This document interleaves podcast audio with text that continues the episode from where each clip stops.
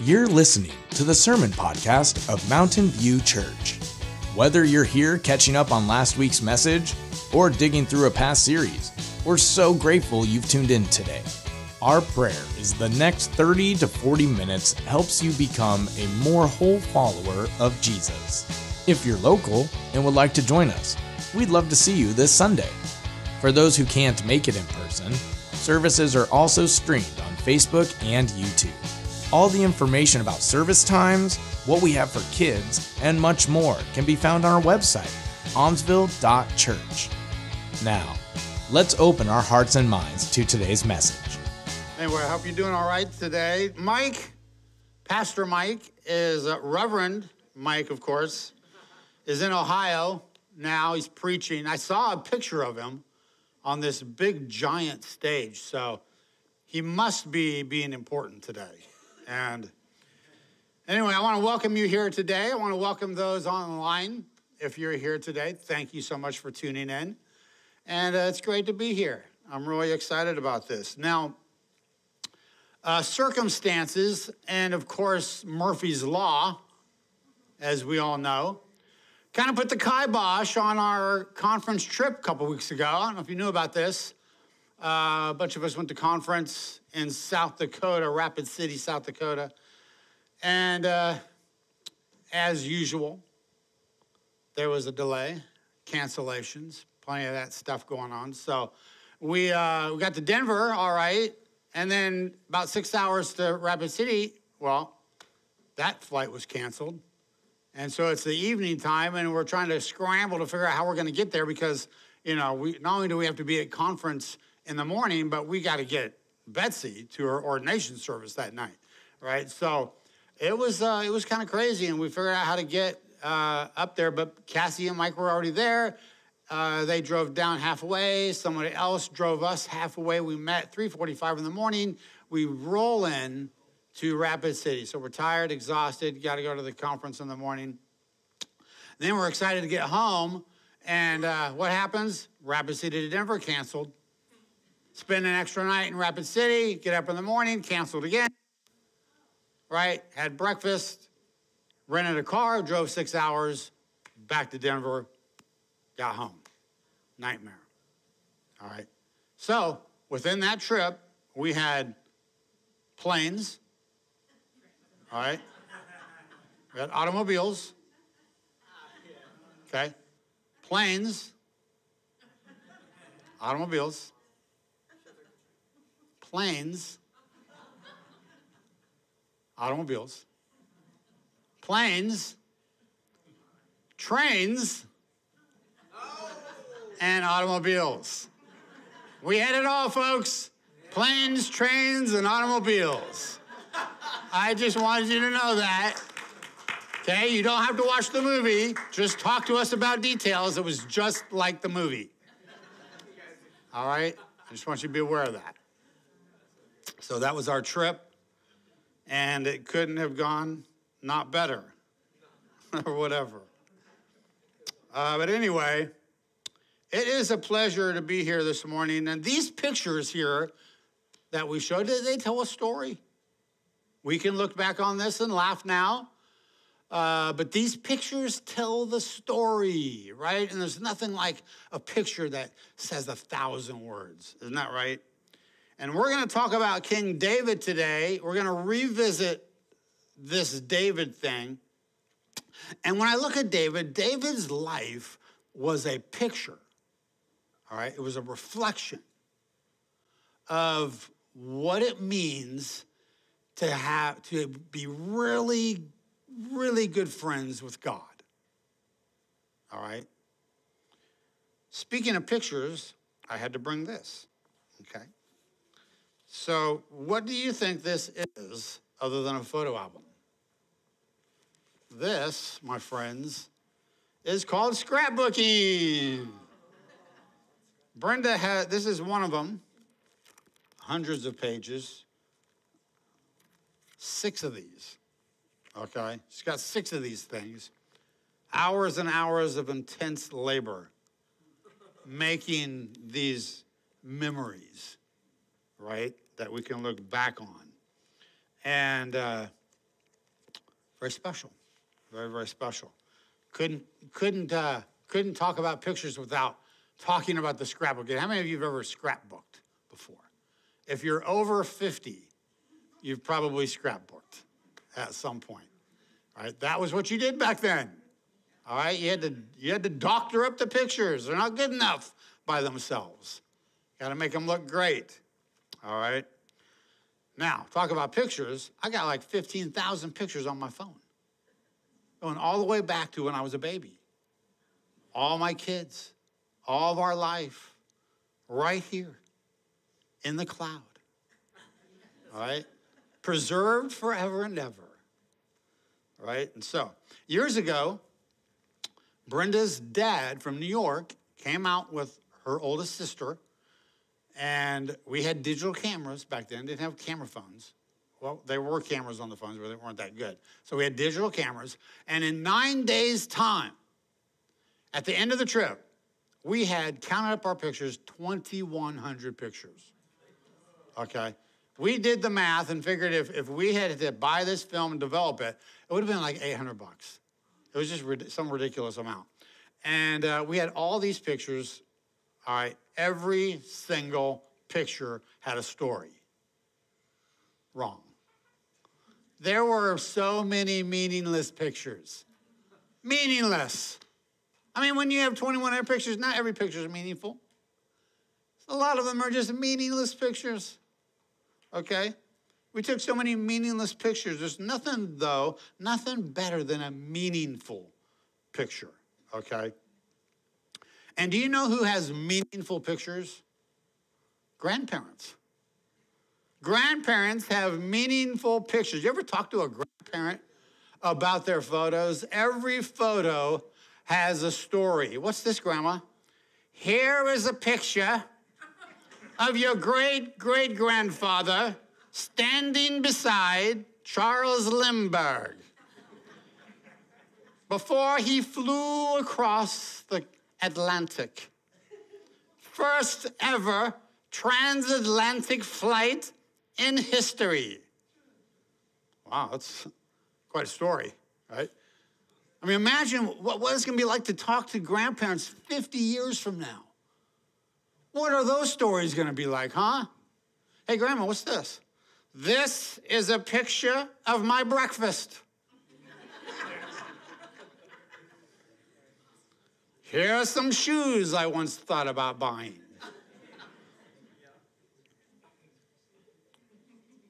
Here's the wing of a plane. Here's the weather forecast. Here is a picture of your great grandmother staring at herself in the bathroom mirror. And here are 12 more of that exact same photo. Or what if we had photos? Imagine this. What if we had photos back in the Bible days? Wouldn't that be great? We had photos back in the Bible days. Are we stuck in the same place as last service? No, we didn't. hey, check this out. Imagine if they had selfies back in the Bible days. You'd have Jesus and his disciples, right? Or how about this one? Daniel eating his veggies. Moses in the burning bush. Or maybe even Moses at the Red Sea. Wouldn't that be great? Noah gathering the animals. And here's my favorite the prodigal son.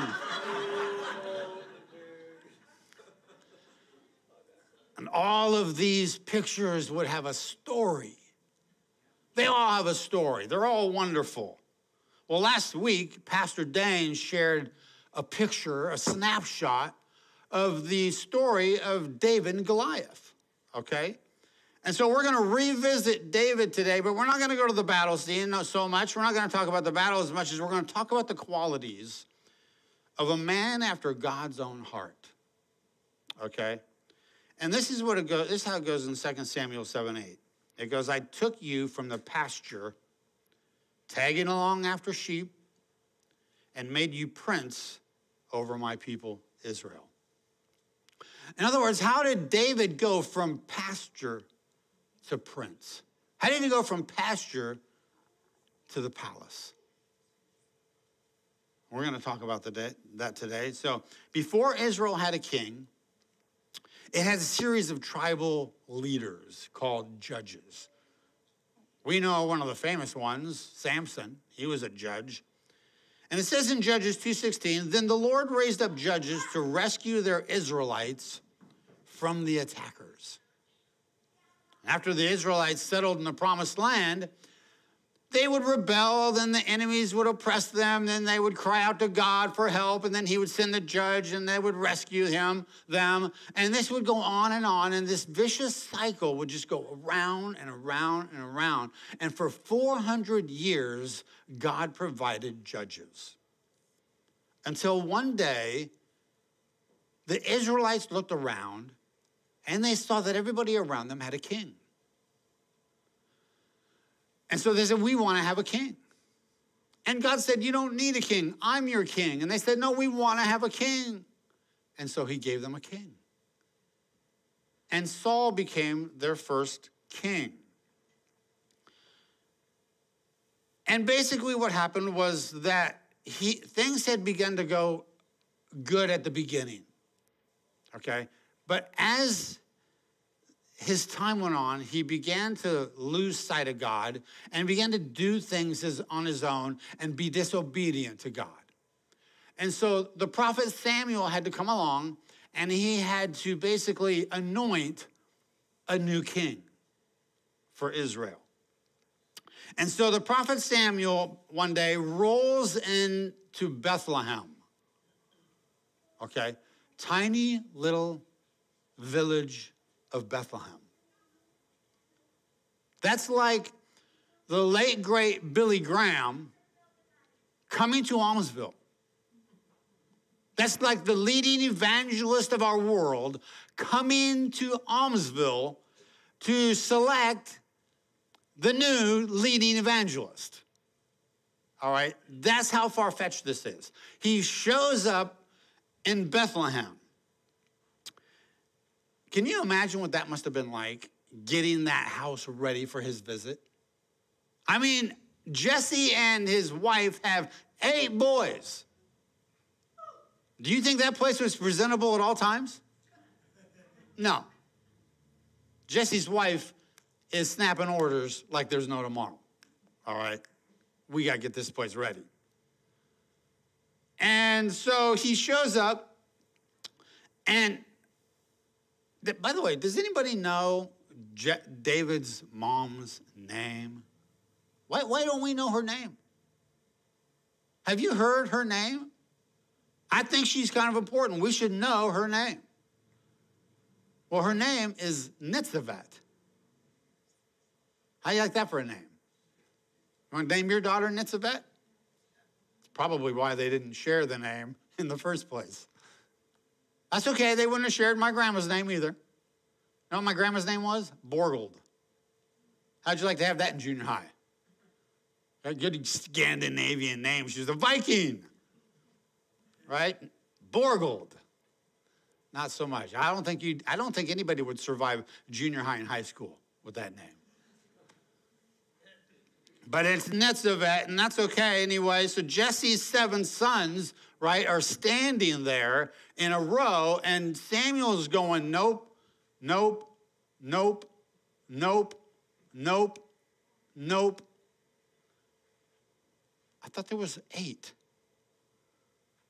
Well, there is another one outside. Whoa, giddy up. Bring them in. I don't know how that went down, but I can imagine, you know, it was probably like one of the brothers, like, go out and find David in the field. He's out in the field somewhere. And you know, the, Dave, the, the brothers are already ticked off. They didn't get chosen. So what do you think they're going to do? Hey, David! David! Right now it goes. Sam wants to talk to you. Come in the house. And so he rolls in, and what do they do? They pour oil off his body, and the rest is history. Right? And if it wasn't for the obedience of Samuel, we wouldn't even know David. We wouldn't have the Psalms.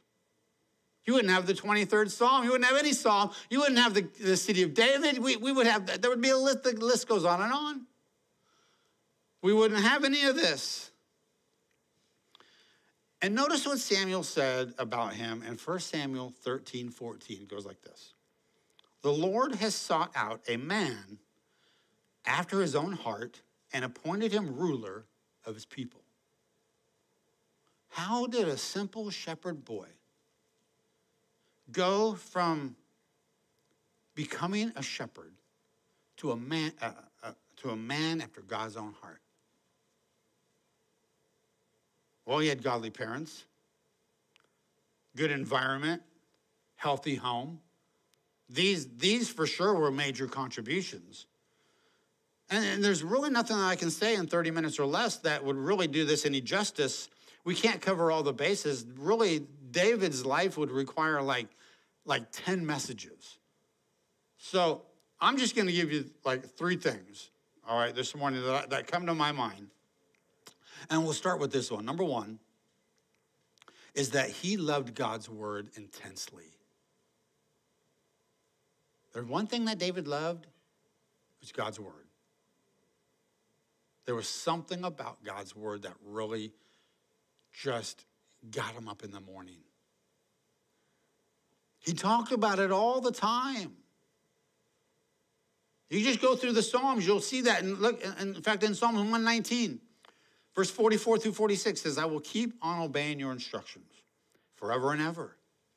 I will walk in freedom, for I have devoted myself to your commandments. I will speak to the kings about your laws, and I will not be ashamed.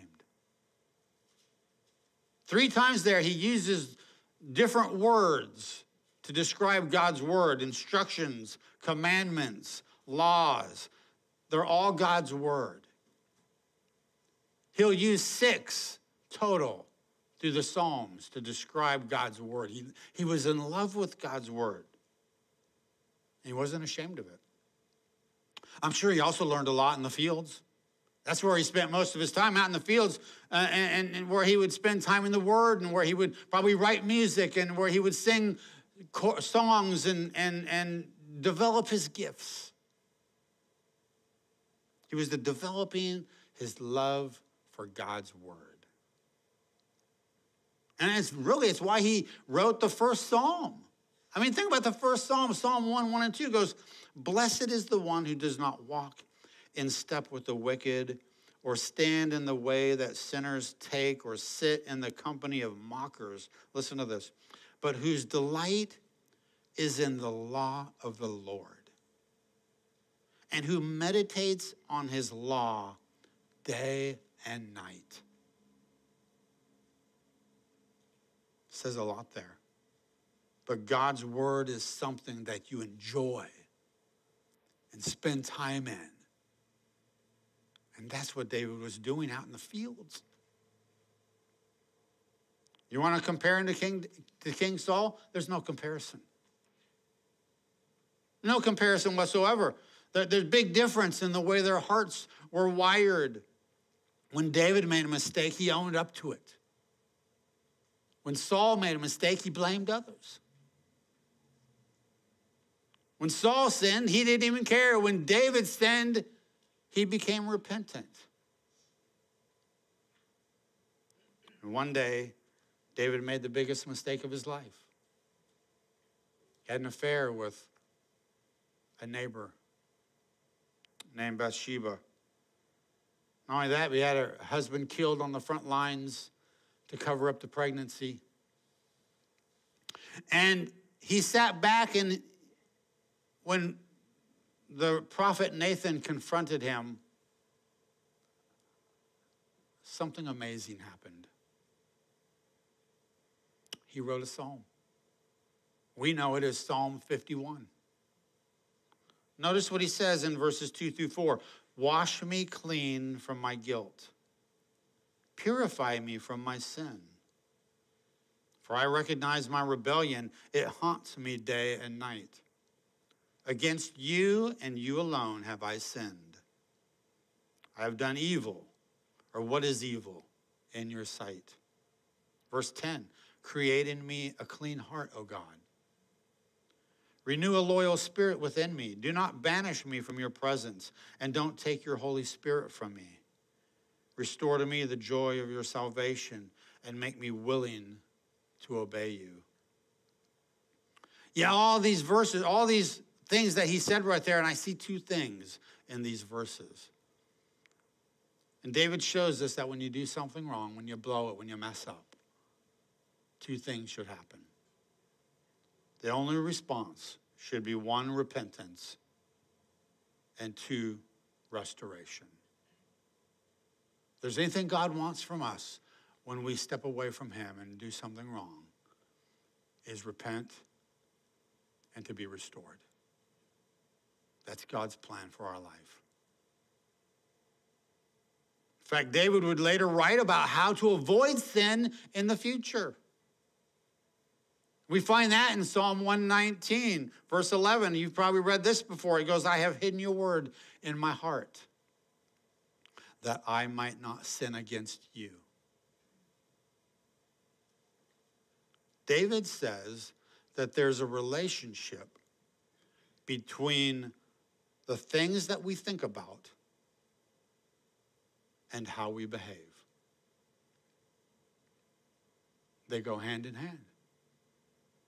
He's kind of being a psychologist right now as he writes, and he recognizes that there's a connection between how we live, right? How we act, and what we think about. That's why he said, I meditate I remember, I memorize your word so that I will not sin. He recognizes that there's a connection there. They go hand in hand. David was in love with God's word. And that should inspire us. Secondly, he took care of the little things that mattered. David took care of the little things that mattered. He definitely developed his strengths.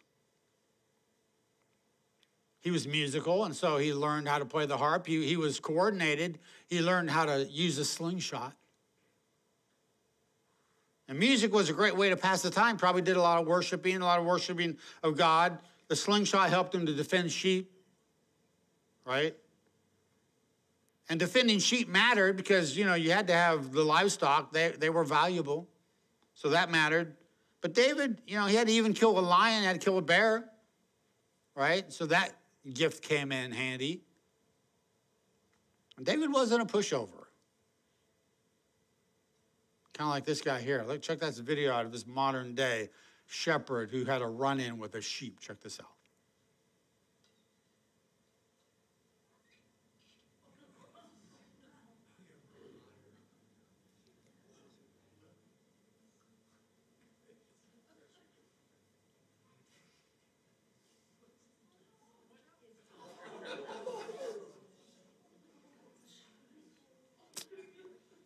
Shepherd wasn't having a good day, to say the least.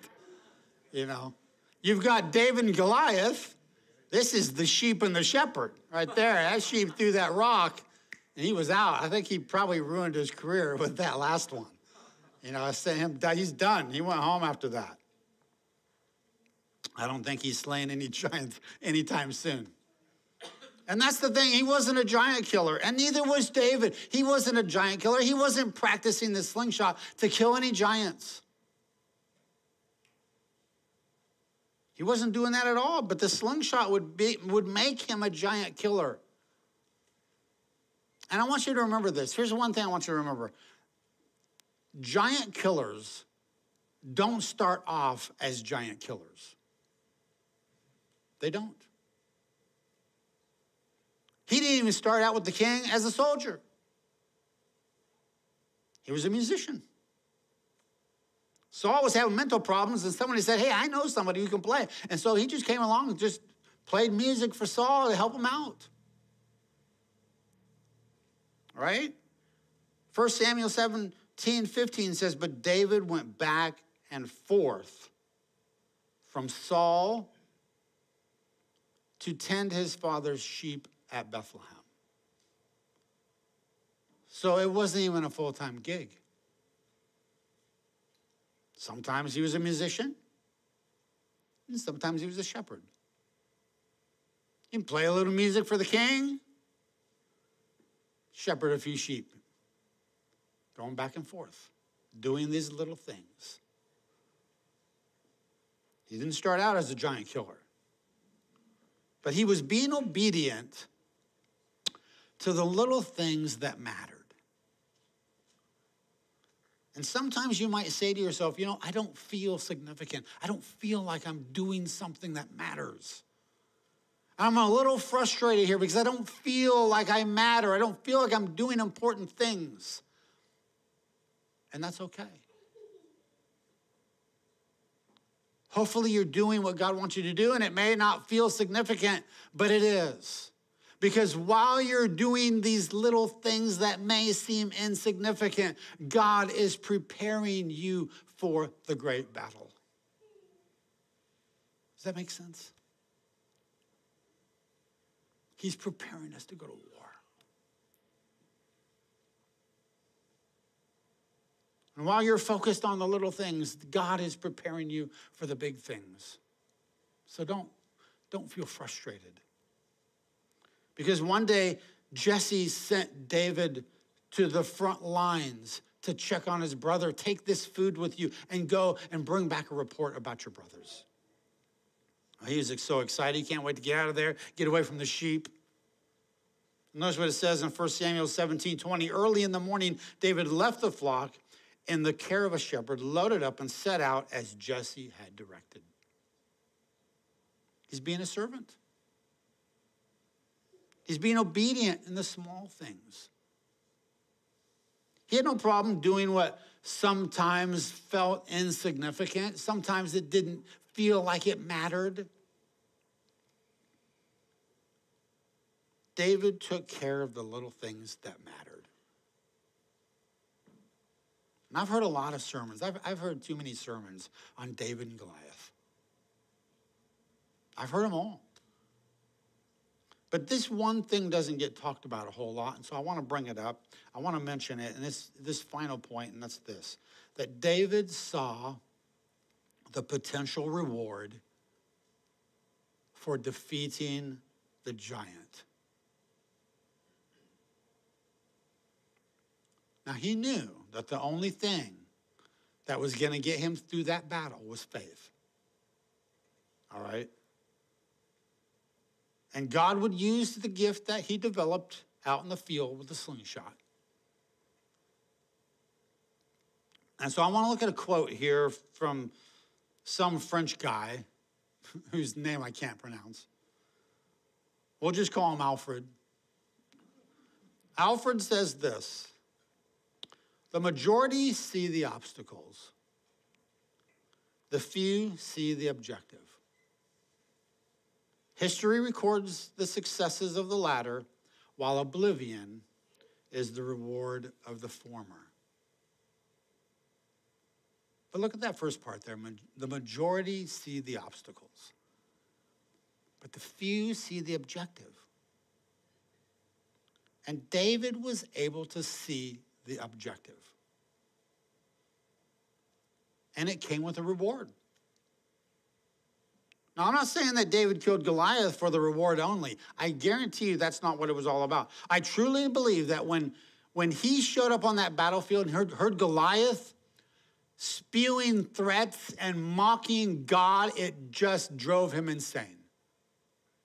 Here he is spending time out in the fields, worshiping and thinking about God and treasuring his word. And then he gets to the battlefield and he hears this garbage and it just absolutely offends him. Probably looking around going, God, do you realize what this guy's saying? Why aren't we doing something about this? Aren't you at all bothered by this? And David's faith is what gave him the courage to do this, but it was the reward That was the incentive. All right? Look at verse 25. Here's the reward. Now the Israelites had been saying, Do you see how this man keeps coming out? He comes out to defy Israel. The king will give great wealth to the man who, get, who kills him. He will also give him his daughter in marriage and will exempt his family from taxes in Israel. Three things. Pretty sweet right there. That changed anybody's life right there. And here's what would happen the, the, the, Israelites would come out, they'd put on their armor, they'd go out onto the battlefield, and Goliath would come out and he'd spew this garbage and this all this junk, and then they'd run off and hide every day. Verse 26 says, David asked for clarity. If you read verse 26, he, basically what he's saying here, let me get this straight here. What you're telling me, because uh, I, I want to get my incentive straight here before I go and kill this guy. I get treasures, right? I get to tie the knot, and I get tax free living. I like that. I, I, I, gave you here some alliterations. This is the, the mind of, of Kurt, crazy little mind of Kurt. I sit around thinking of alliterations. So if you like alliterations, you can write these down. There's the three T's. I even got three R's. I get rich, I get royalty, I get tax relief. I came up with these all by myself. They help me remember. I'm sorry, they just help me to remember. And basically, what David was saying was, I just want to make sure I understand this. Before I go to battle, I want to know what's, what, what there is out there, right? So David basically saw the potential and then he saw the problem. The army of Israel saw the problem and then the potential. All backwards. See the difference there? There's a major difference between the two. Look at, look, look at the observations here. The armies saw Goliath, but David saw God. The army saw the problem, and David saw the potential. In other words, David was able to see something that the army was unwilling to see. Now, did the army of Israel know about the rewards? They sure did. Of course they did. They're the ones that told him. And yet they were not willing to go out and fight the war. But they feared the giant more than they wanted the reward. Have you ever done that before? there's an obstacle in front of you and you're not interested in battling it because you know that there's it's you feels like too much even though you know what the reward will be. Oftentimes fear immobilizes us. No matter what the incentive is we don't want to change even though the change will be good for us. And what happens is bigger problems, little problems, are connected to big problems. This happened to me in Portland when I was growing up. I was 14. Mom had already died, dad was too sick to take care of me, and I was living in a mess. All right? My life was a mess in Portland. All right? I, I was skipping school, I had no direction, I was not eating right. I was trying to run my life as a 14 year old, wasn't working. My cousins came from Salem, drove, down, drove up to Portland to see me and deliver the news. It was in your mom's will that you live with us. I was like, no, thank you. I don't want to. I knew the incentive. There was going to be three meals a day. I was going to have new direction. There was going to be a good environment, new school. Things were going to be on the up and up, but I didn't want to. I was afraid of the unknown. And I had a big problem, and that was Portland. And all the little problems were the things that I just explained. And they said that they intentionally left, and they came back. I don't know how long it was, maybe weeks, a couple weeks or something. They left, allowed me to process this. And when they came back, I had decided to go, which really wasn't my decision.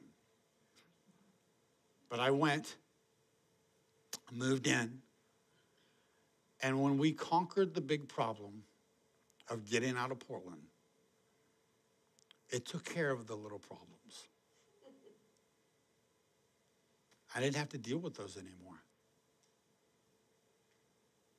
And a lot of times in our lives, there can be little problems, and we get frustrated by all these little problems. And a lot of times they're just connected to a bigger problem. And if we just take care of the big problem, we won't have to worry about the little problems. Sometimes smaller problems are connected to bigger problems. But we put up with these little problems. We don't realize that, if we're, that they're connected to something bigger. And I have an example for that right here. My, when David said in verse 51, or notice what it says in verse 51 the Philistines saw that their hero was dead, and they turned and ran. You see what's going on here? When, when the giant fell, the Philistines fled. You take care of the big problem, and all the little problems took care of themselves. The Philistines were always a thorn in the flesh of the Israelites until David came along. And throughout his leadership, he had literally rendered the Philistines irrelevant. They weren't a problem anymore. And they enjoyed peace for the 40 years that David was the king. Now, let me give you one more example of seeing potential. Because it goes to Jesus, who prayed in the garden, Take this cup from me. In other words, I don't want to go to the cross. And I don't blame him. Who would? but we read in Hebrews chapter 12, verse 2, it says, For the joy set before him, he endured the cross. I love that. Because Jesus shows us that the, the reward outweighs the struggle. He knew what the cross would bring salvation, heaven. And so he said, the joy that was set before him, knowing what was going to come, allowed him to go to the cross. Thank God that Jesus had that connection. The joy that would follow was the motivation to endure the cross. Now, Paul writes about this in Romans. In verse 8, or chapter 8, verse 18, he talks about how he says, I, I reckon that the suffering of this present time is not worthy to be compared to the glory that shall be revealed unto me. In other words, I'm going through what seems like hell here on earth, but there's something good coming. And this is not permanent. And I look forward to heaven. Do you get up in the morning and go, man, I don't have, this is not the end. There's something more to look forward to. And so, how does David inspire you today? And I, I just put down three things that I thought Maybe you fall into one of these categories. And I want to just encourage you this morning to, to make a commitment. How does David inspire you? Maybe, maybe it's his passion for God's word. And maybe you haven't been in the Word the way you should be, or maybe you've put it kind of on the back burner and, and you need to get back into that. If you go to the Bible app in today's message, you can find a couple reading plans about David that could you know, bring you back. I just put a couple reading plans of David in there for you. Or maybe it's his passion for God's word. Maybe that inspires you today. Or maybe it's just getting back to the basics. You know, and focusing on the little things. Don't be discouraged. Because even the little things that you do make a difference.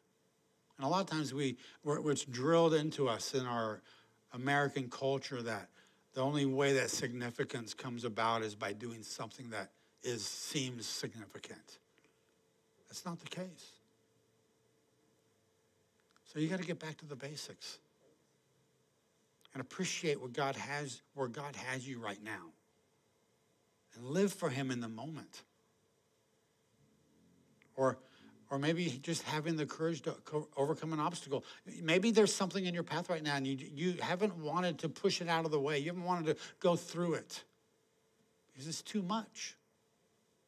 You know the reward, you know you know what it can bring, but you just have, have put it off.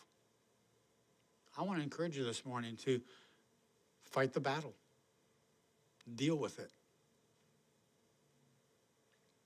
And God's going to give you the ability to do that. I want to pray for us just for a moment. Let's pray. God, we come before you and we thank you for the life of David, and what it means to us. Gosh, how you worked in his life and how it started in a field where he just fell in love with you, fell in love with your word, Lord. I pray that that would inspire me. Thank you for speaking to me about the life of David. There's just so much to know. But Lord, today, I want to make a difference. It starts with a commitment, it starts with taking a step. I pray you'd help me to be motivated to take that step. We, we walk in your footsteps every day. Thank you for this church, these amazing people. And Lord, be with us as we go. Give us victories. In the name of Jesus, amen.